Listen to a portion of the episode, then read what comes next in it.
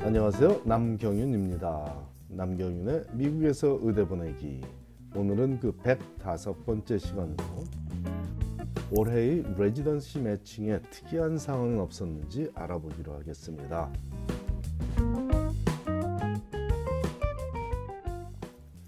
모든 의대생들의 관심이 집중되는 기간이 올해도 어김없이 돌아왔습니다. 3월 셋째 주가 바로 의대 4학년생이 어떤 의사로 살아갈지에 대한 결과가 나오는 레지던시 매칭 위크입니다. 올해도 어김없이 3월 셋째 월요일인 3월 12일 오전에 매칭이 되었는지 여부가 발표되었고 즉 만약에 뭐 소아과에 교육을 받기 원하는 학생이 소아과에 지원을 했는데 어느 병원인지는 아직 몰라도 소아과 교육을 받게 됐다라는 결과가 나왔다면 바로 매치가 되었다라고 월요일에 발표가 났고요. 이제 금요일인 3월 16일에는 소아과는 소아과인데 어떤 병원에서 그 교육을 받을지 residency로 교육받게 될지에 대한 최종 발표가 나옵니다. 그걸 residency matching day라고 또 부르죠. 만일 월요일에 매칭이 안 되었다고 통보를 받은 학생이라면 금요일 전에 부지런히 재도전해서 결과를 보면 되니 너무 상심할 일은 아닙니다.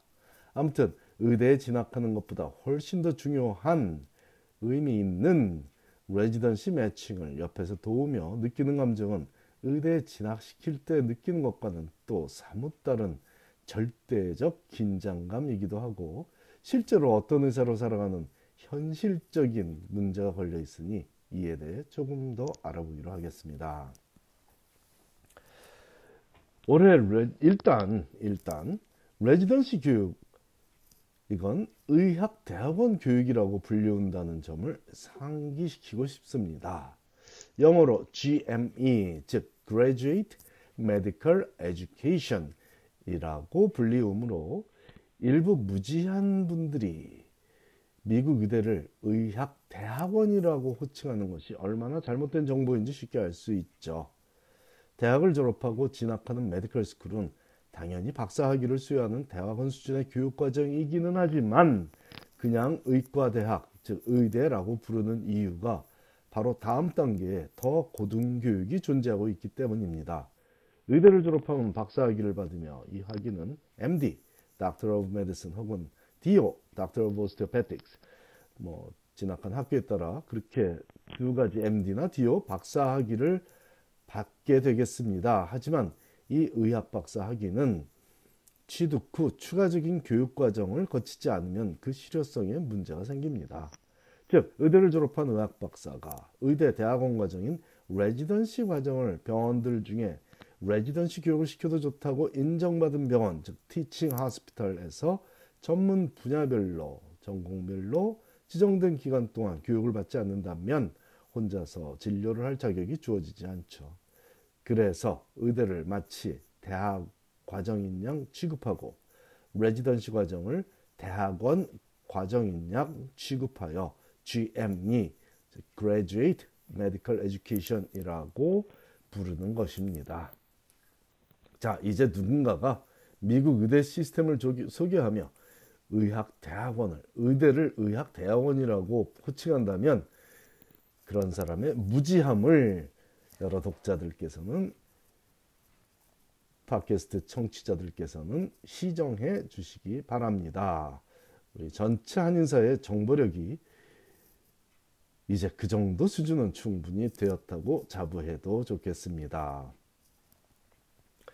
평균 4년간의 레지던시 과정을 밟는 의사를 한국에서는 따로 전공이라고 부르는 듯 싶으나 미국에서는 그냥 닥터라고 부르고 보면 됩니다. 의사가 되고자 하는 입장에서 아직 대학원 교육 과정을 거치고 있다는 레지던시이지만 레지던트들이지만 일반 환자들의 입장에서는 병원에 입원하거나 응급실에 가는 등 큰 병원에서 대하는 대부분의 의사들은 바로 이 레지던트 즉 전공의들이기 때문입니다. 특히 4년차 레지던트들은 후배 레지던트들을 교육시키며 관리하는 입장이다 보니 환자들 입장에서는 굉장히 높아 보이는 의사이죠. 그 이후에도 원하는 원하면 fellow라는 과정을 거치기도 하지만 residency는 모든 의대 졸업생들이 의무적으로 거쳐야 하는 필수 과정이라는 점을 잊지 말아야겠습니다. 어떤 전문 분야의 의사가 되는 교육을 어떤 병원에서 어떤 멘토 교수에게 교육받느냐는 절대 적으로 중요한 결정이 내려지는 것이 바로 residency matching 과정이며 이 과정이 매년 3월 셋째 주 월요일부터 금요일 사이에 벌어지는 것이니 그 무게감과 중요성을 명심해야 하겠습니다. 바로 이 날을 위해 대학 시절 pre-med 과정을 그렇게 힘들게 거쳤고 바로 이 날을 위해 의대 4년 동안 남들보다 힘든 공부를 마다하지 않으며 봉사와 연구를 병행했던 것입니다. 바로 3월의 셋째 금요일을 위해 20대를 불사른 것이고 이날의 결과가 나머지 인생을 결정짓는다고 해도 의사로서 살아가는 professional life를 결정짓는다고 해도 과언이 아니겠습니다. 조금 외람되지만 다음부터 향후 수입이 돈벌이가 얼마나 될지에 대해서도 이날 거의 결정된다고 보아도 그리 틀리지 않을 것입니다. 이날의 중요성을 너무 잘 아는 저이기에 제 입장에서 다른 교육 전문들과는 접근 방법이 조금 다르게 학생들을 지도하죠.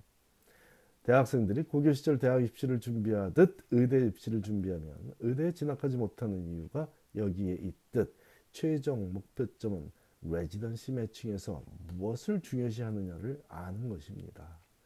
드물기는 하지만 간혹 고교생들도 대학과 의대 통합 과정에 진학하고자 제 도움을 받고 있는데 이럴 때 아주 자주 부모님들이 학부모님들이 불안해하며 입시에 관한 의견을 제시합니다.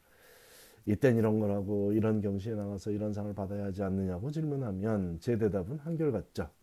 학생이 재미있게 할 수 있는 그것을 잘하면 그것을 활용하여 의대에 갈 수 있다고 말입니다.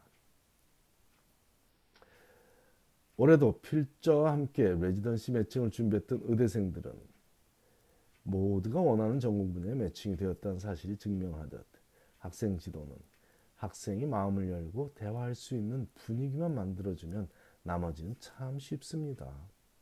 칭찬과 선택을 위한 지혜를 때때로 나누어주면 되지 절대로 무엇인가를 억지로 시켜서 될 일이 아닙니다. 적어도 제가 올해도 또 많은 학생들을 하버드 의대를 비롯한 명문 의대에 진학시켰고 또 많은 의대생들을 원하는 전공 분야에 모두 매칭되게 도와준 이력이 생긴 걸 보면 제 방법이 어쩌면 맞는 방법 중 하나일지 모르니 각 가정에서도 참고하시기 바랍니다.